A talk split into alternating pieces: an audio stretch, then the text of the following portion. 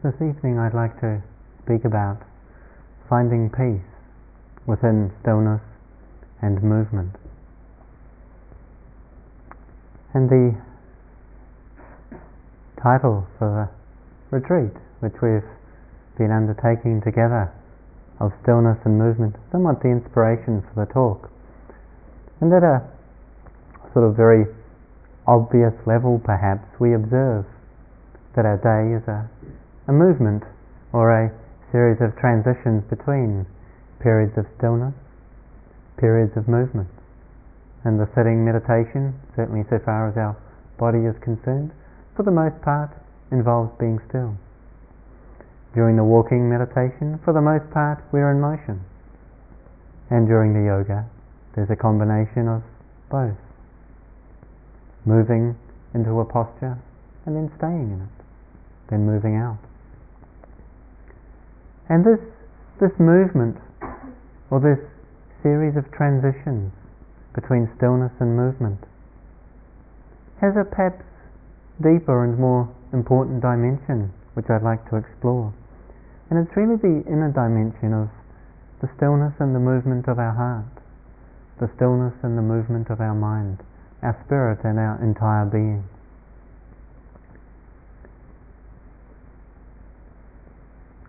Sometimes we could perhaps describe the whole movement of our life as being the whole direction of our life as being a search for stillness, a search for peace.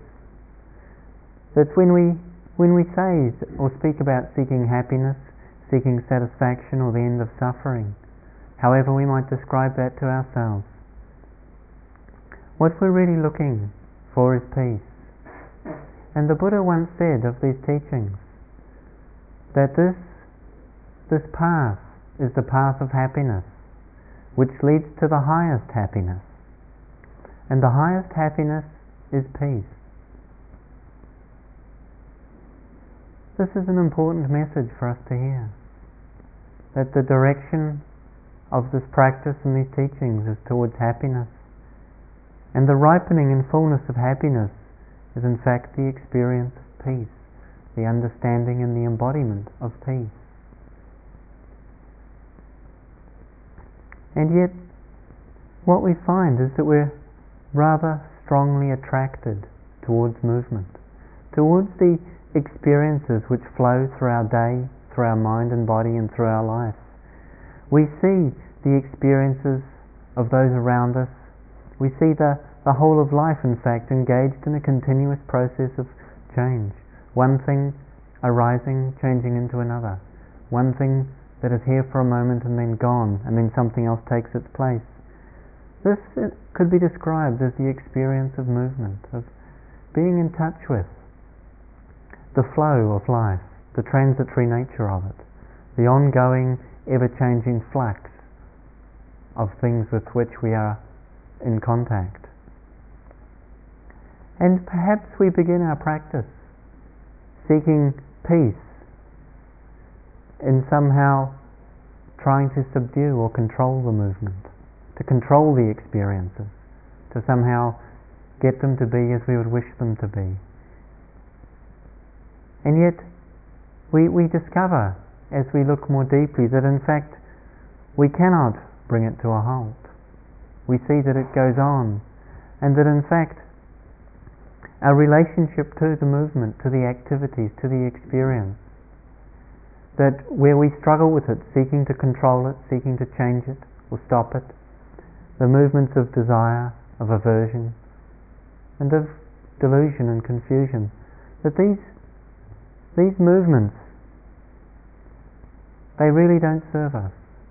We see that when we identify with them, we believe that they serve us and we follow them along, it leads to pain and suffering.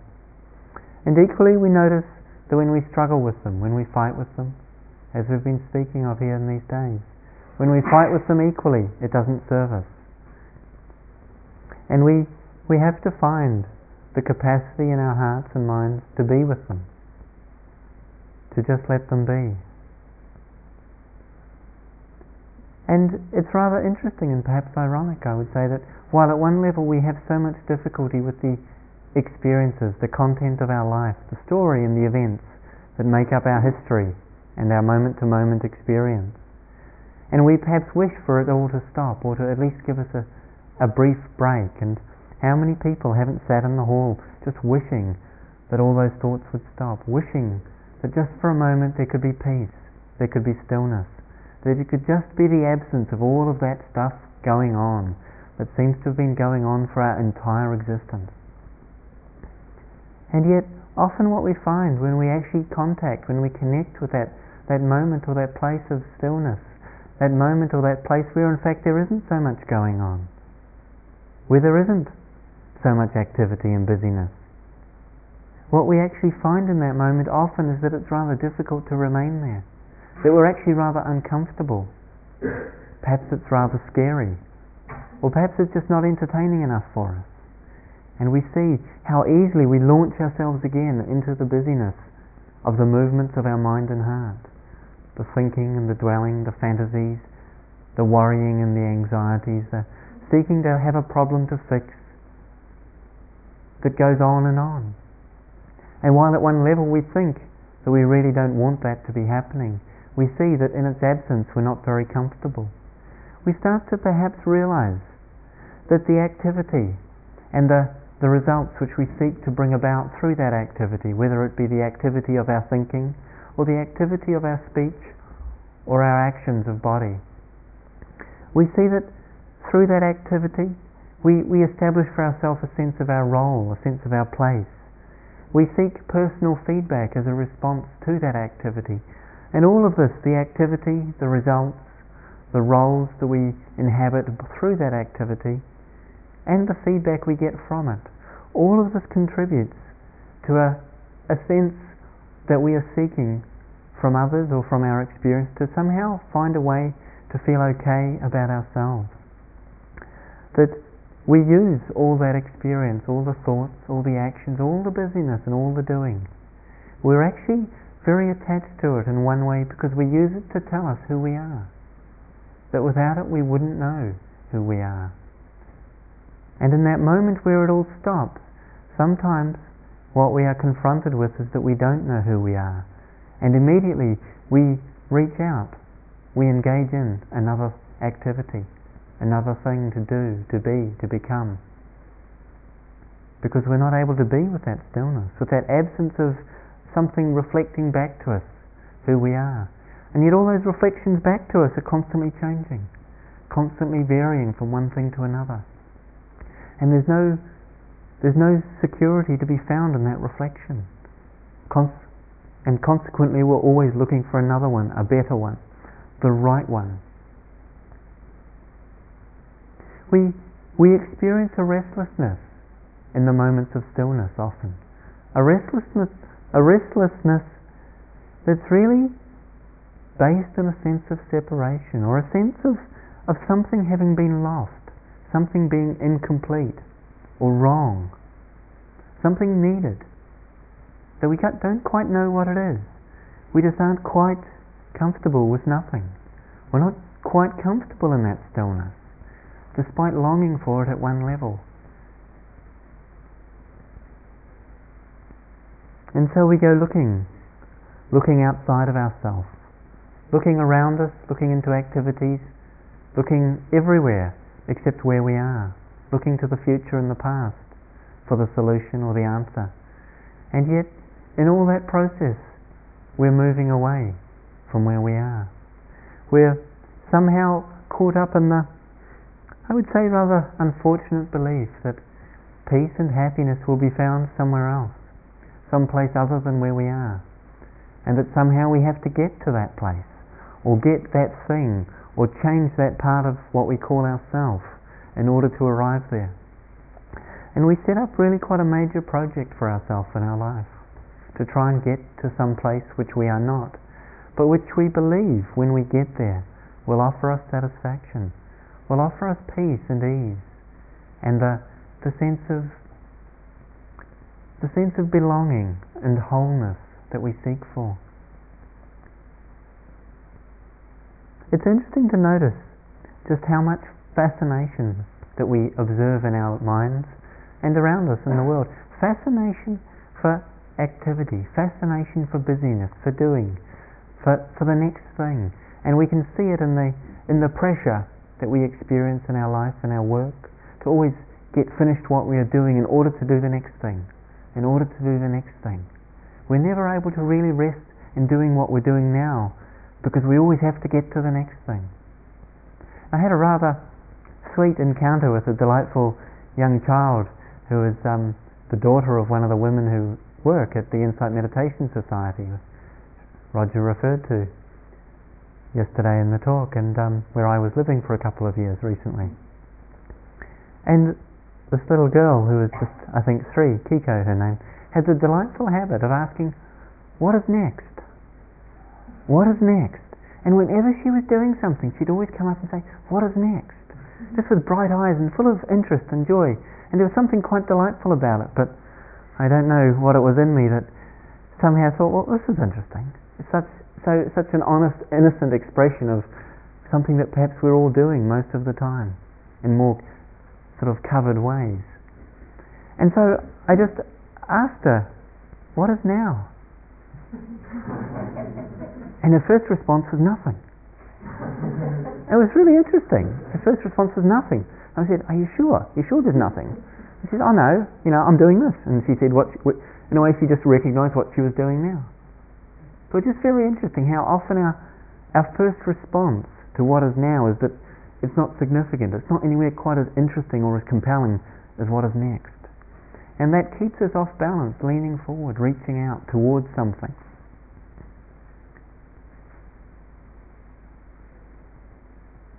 And so, what is now? What is now? Perhaps this question is what we ask.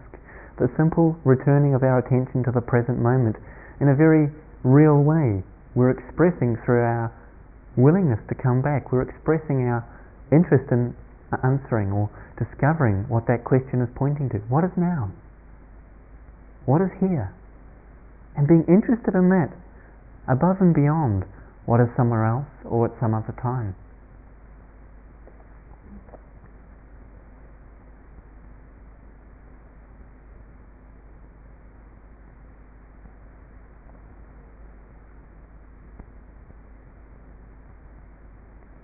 So it's useful to examine the movements that we see within us, to examine that process that can seem to be so attractive, so compelling and mesmerizing at times that we're drawn into it. We're drawn into it by some promise of something it offers to us. And yet, to look, to look at our experience perhaps from a different perspective, we tend to focus because it seems to offer something to us we tend to focus on that which is always moving. We tend to focus on all the experiences that are going by, trying to get them to stop, trying to actually bring them into some form of order out of the chaos in which they emerge, trying to actually get them organized to be in the way we want them to be. Which, if we could do, we would hope for it then to stay that way, but of course it doesn't.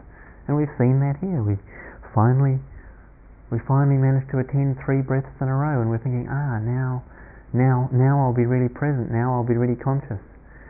And we're steady and still, and then in the next moment, a sound occurs and we're off in another direction and we're wishing, well, I thought I had it together. What happened? We see that it doesn't stay there. And so to look rather than to try and make things which are moving, try and investing so much importance in all those things that are coming and going which we're so fascinated with, we can perhaps look at our experience, look at our life with another interest to see what's already there that perhaps is still, that is not moving, to see what is actually the constant factor in our life, what, what is always to be found in each moment. And we might recognize, acknowledge perhaps that there's two aspects to many experiences. And just perhaps take the um the weather, such a favourite topic of conversation in this country. I don't know why, but um, we look and we see the weather, the clouds and the the rain passing through and the occasional gaps between, and we see that there's this movement occurring above us, this movement of the weather, and how much we talk about the weather. The clouds are here, the clouds have gone, the sun is coming, maybe it's not, and all of that. And yet, in all the time that the weather is moving, and we're so fascinated with watching the clouds and all of that, the sky just sits there unmoving. The sky is always there for that. And the clouds just move across it. The sky is untouched by them. And yet, so easily, we don't really attend to that. We don't really notice that. We don't allow ourselves to listen to the inkling of what that might suggest to us about our life.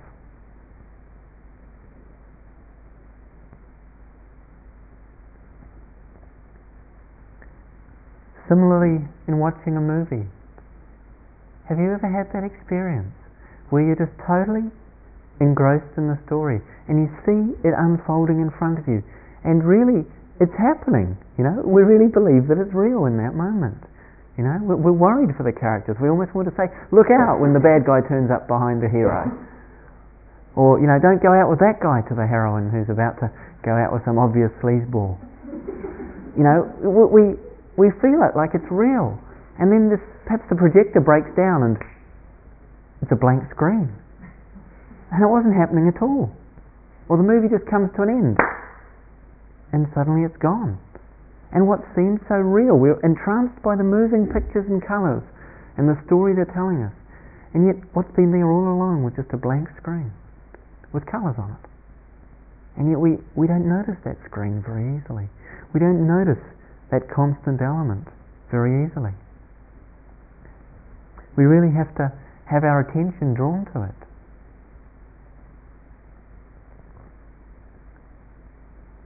So perhaps we could speak about stillness as being the, the potential for movement. That in the absence of movement, its potential is there. It's possible for things to happen only because there is stillness beforehand.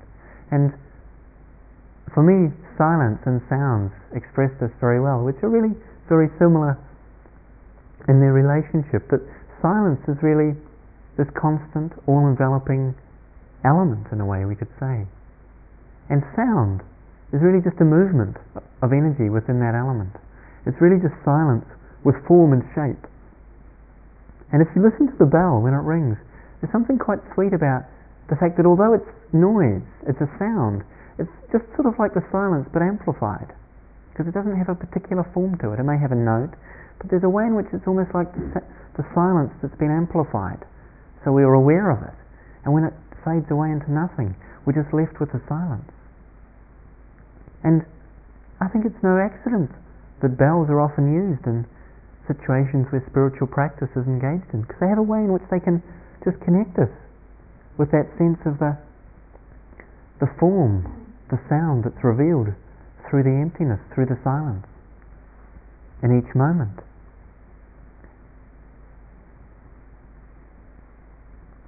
So we, we might just look at our life and look at each moment with a, with a sense of interest to see, well, having understood, having discovered the reality of change, having seen that that no doubt is part of our experience and we need to live in accordance with it when dealing with the things of our life and the day to day events and experiences. Seeing and acknowledging that, and yet not stopping there, being willing to look a little deeper. And to see what we might sense in that looking.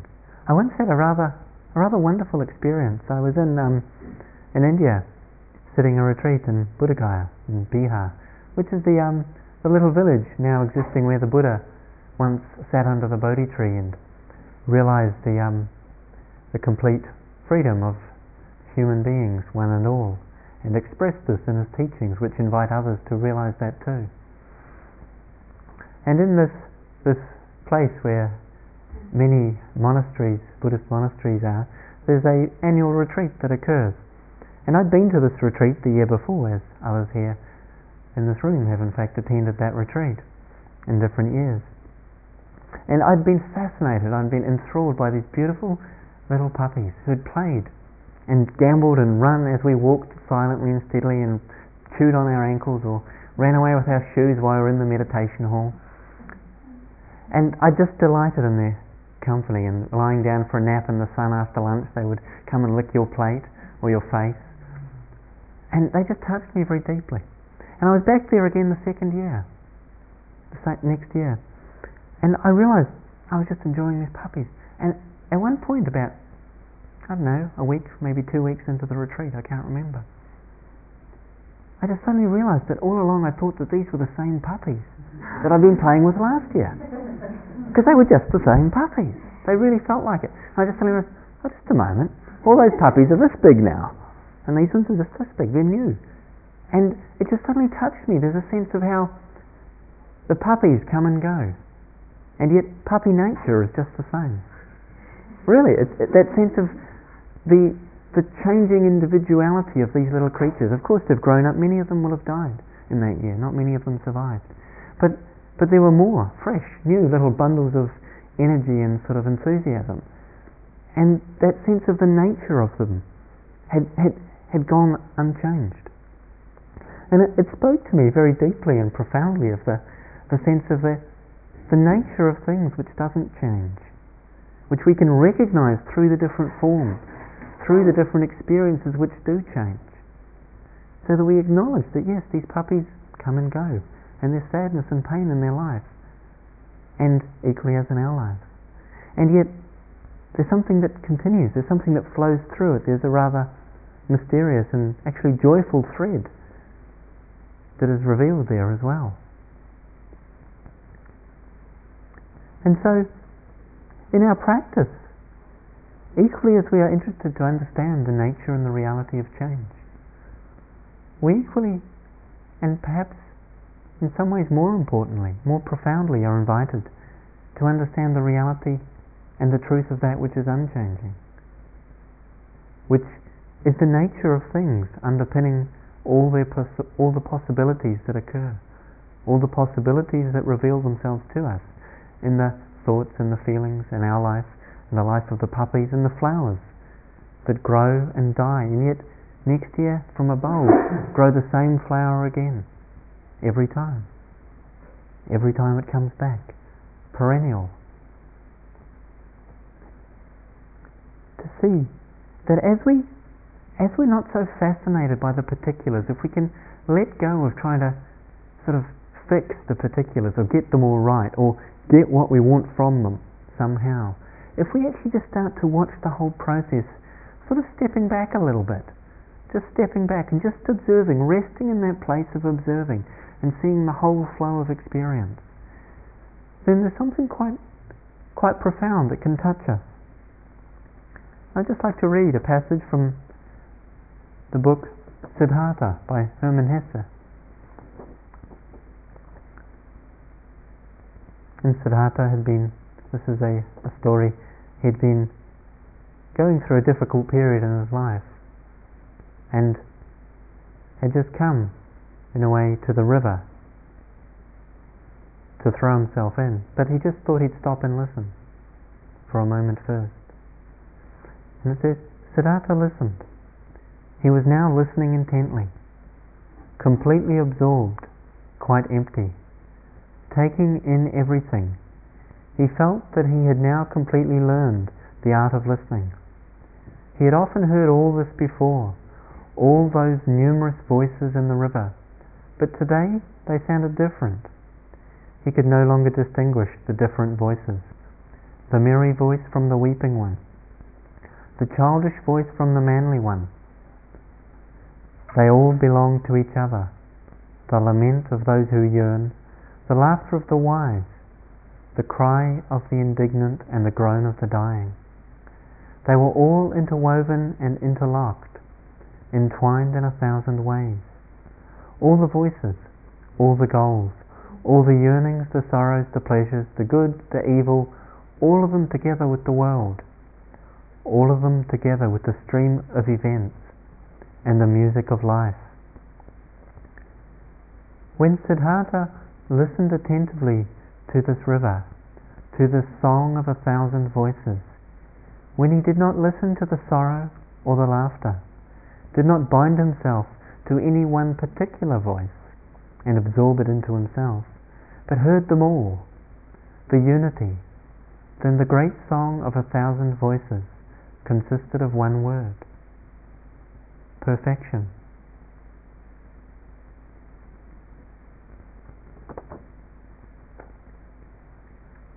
That sense of just sitting and listening to the river, to see what that means in practice, is to, to really sit and listen to the river of our life, listen to all the voices. Some of them we may know well and have had plenty of dialogues with, others may be new and surprising to us. The happy and the sad, just to listen to them all. Without having to identify with any one of them, without having to take any one of them to be who we are, to be the truth, the deepest truth of our existence. To not define ourselves nor limit ourselves in any way by the experiences which flow through us. Resting more in a place of, of life flowing through us rather than ourselves going through life. And we start to sense a stillness there in that resting, in that resting in the observing of, in the resting of the awareness, we start to notice a stillness. Despite all the movement, despite the busyness of our life, that hasn't stopped. But there's something there that we sense. Perhaps we've been touched by it sitting in this room in some of the rather beautifully quiet and still moments together here.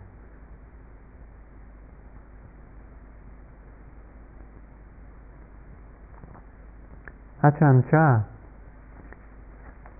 one said of practice, and I think it's perhaps quite a lovely description of our practice. Ajahn Chah was a, a well-known and greatly loved um, Thai meditation master who died a few years ago, and um, who was the uh, teacher of the um, many of the, the nuns and the monks who have established the monasteries in England and around the west of um, Amaravati and many others. And, uh, doing great work and serving the Dharma, living the Dharma. But Ajahn Chah said once, try to be mindful and let things take their natural course. Then your mind will become still in any surroundings, like a clear forest pool. All kinds of wonderful rare animals will come to drink at the pool, and you will see clearly the nature of all things. You will see many strange and wonderful creatures come and go, but you will be still. This is the happiness of the Buddha. So that sense of being mindful and letting things take their natural course, being there, observing, but not struggling with what's happening, allowing your mind to become still, and yet seeing that in that stillness it will be visited by many, many different things, some ordinary, some perhaps extraordinary. But not making too much out of the extraordinary, not dismissing the ordinary, just being there for it all. And there's a, a stillness that can come, that can touch us. And this is the happiness of the Buddha.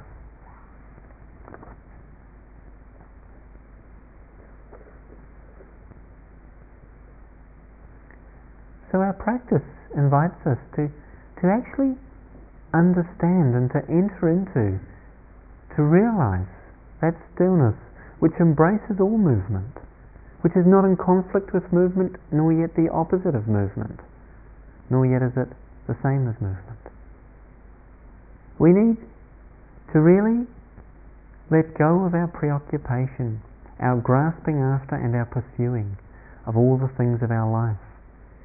The degree to which we can let that go to that degree we're able to rest, perhaps almost to sit back, as one might watch a film, knowing quite consciously that one is watching a film, and it's all going on. But there's a there's a recognition of the fact that this mysterious awareness that is present with us in every moment is revealing to us the unfoldment of our life and the unfoldment of life itself. We see that we're so tend to focusing, we're so used to focusing on the appearance of things, using what we see, hear, smell, touch, and taste, and what we think to tell us what is the truth. And yet, while we need to trust those experiences, to see that, in fact, while they're all in flux, while they're all changing and coming and going, they in themselves cannot ultimately reveal to us the profoundest wisdom and the deepest truth. That we need to actually let go of them and perhaps see even deeper than that. And of course, we're not talking see, seeing with our eye. We're not talking about seeing with our senses, but something, something in us which can recognize, because it is of that nature, of that which it does recognize. Something in us of awareness, of understanding. Kalu Rinpoche, a Tibetan master and teacher, said, I think very profoundly and accurately, you live in illusion and the appearance of things. There is a reality. You are that reality. When you understand this, you will see that you are nothing. And being nothing, you are everything. That is all. Now, what can he mean by this? What could this mean for us? Living in illusion and the appearance of things. It's our tendency to believe the truth of the stories we tell ourselves, the, in the ultimate reality of this flow of changing experience, of giving it ultimate importance in our life, when in fact it's just flowing past us. And to, to acknowledge that there is a reality, which is what we are. Not in a personal sense, not me, not something we own or that we can possess, but that we are not apart from or removed from in any way. And understanding this, the recognition that we are nothing, that we are not any of the things that we contact, that we're not the sights, the sounds, the smells, the tastes, the touch. We're not the body, we're not all the thoughts, we're not all the emotions. Those are all the things, and we are nothing. No thing. And yet, being no thing, you are everything.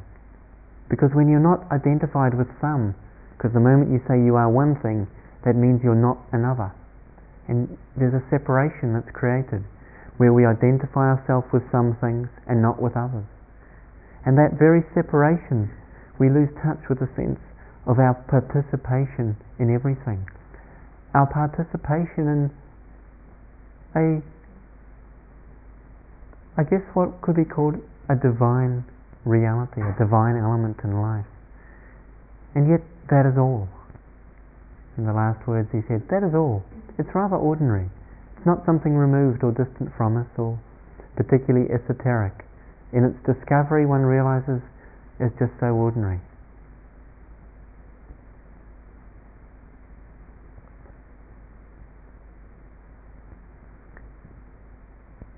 When we start to sense, perhaps we don't quite know what this refers to. That's okay. Just to leave oneself open to that possibility. We can't make anything happen in this realm of discovery. It's really something akin to grace to be touched in that way, to understand this truth. And yet, we start to start to sense it, and perhaps from another way, because there's a way in which we start to sense our, our non-separateness, our relatedness to all things. We start to see how the common experience of our life is not different from the common experience of other people's lives that our human existence has many parallels to the existence of other creatures. The, the fundamental elements of being born, living for a while and then dying. These, perhaps most primary fundamental events of our life, are shared by all living things. We start to sense our connection, our relationship, how we couldn't live without the support of so many different creatures, so many different people. That we we start to feel in that sense of unity and that sense of connectedness that that comes from not being so preoccupied with getting this, getting away from that. When we're not so preoccupied with that, we start to sense that connectedness. We start to sense that there's a there's a kindness there within us that's that doesn't have a limit to it, that hasn't got boundaries upon it. Although we may experience at times that it does we start to sense its potential Perhaps it's unmanifest, but it's there.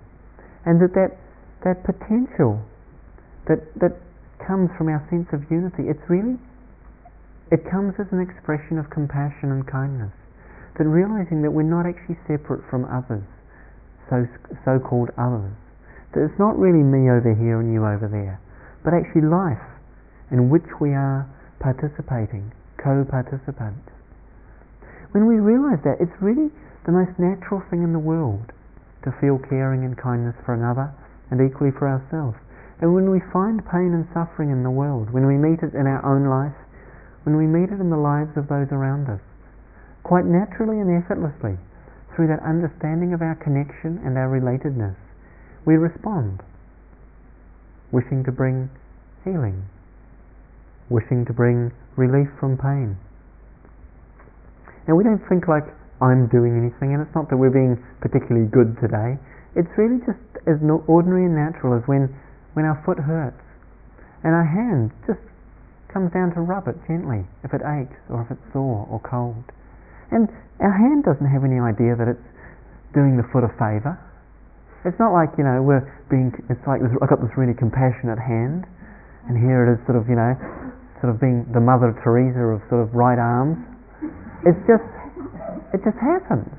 And it's, I mean, we speak about hand and we speak about foot, and of course, the hand does different things than the foot. But where's the separation? If we look at the body, just a simple image, where's the line that one ends and the other begins? It's not there, except in our thinking, except in our language, in our description. And yet, ask anyone if the hand and the foot are the same thing. They'll say, of course they're not because they haven't really seen deeply enough, haven't reflected on this. And yet, it's because the hand and the foot are really the same, of the same thing. And it's obvious when I point out that it's just one body. That the hand responds to the foot. And in the same way, when we understand our relatedness, when we understand our connectedness, we, we, we find a capacity within ourselves to respond with that kindness with that caring. And it flows quite evenly and equally towards so-called other as towards so-called self. And we can still speak in those terms and with that language, but we start to understand in a way that perhaps we can't quite express that that's just a way of talking about it.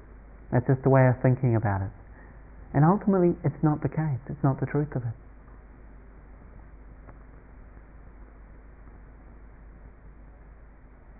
This process and this practice can really be seen as a journey, a journey of awakening. Awakening to what is true and real, and awakening to where we are right now. So this journey is a journey of coming home. It's not a journey of going somewhere else, but of coming home and understanding truly and deeply what that means.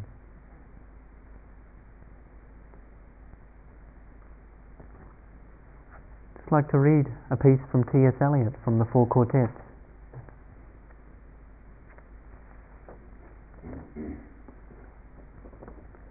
I think this speaks rather beautifully of the nature of this journey. We shall not cease from, from exploration, and the end of all our exploring will be to arrive where we started and know the place for the first time through the unknown, remembered gate, when the last of the earth left to discover is that which was the beginning.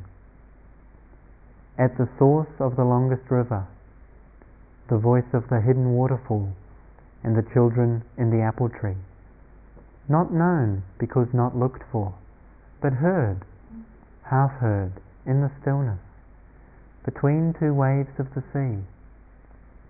Quick now, here, always. A condition of complete simplicity, costing not less than everything. And all shall be well, and all manner of things shall be well.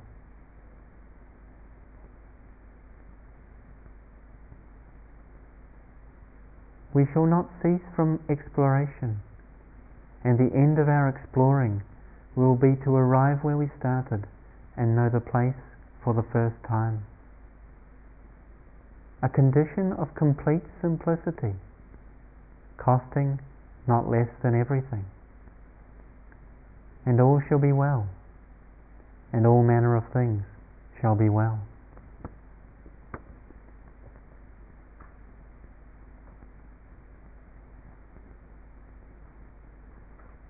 The unfoldment of our practice is really the unfoldment of our understanding, of a deepening process of discovery, of insight, of awakening to the deepest truth of our life. And in that awakening, in that rather mysterious and mystical discovery of the indivisibility of life, we, we discover a natural freedom. We discover a freedom that's really the birthright of all living beings, of ourselves and all others. And it's a, a freedom that embraces the movement of our life, that embraces all the activity of the whole world and all the realms of existence, and yet is neither shaken nor impacted by it, yet not removed or distant from it. And we can't really conceive what this might mean for us. But to really let go of that wish to conceive of it, and reflecting on T.S. Eliot's lines, a condition of complete simplicity costing not less than everything. To discover this complete simplicity, this freedom, we're asked to let go. To let go. And the more we're able to let go, the deeper the peace we find in our life. If we're able to let go absolutely, we discover absolute peace. In a condition of complete simplicity, costing not less than everything. And all shall be well, and all manner of things shall be well.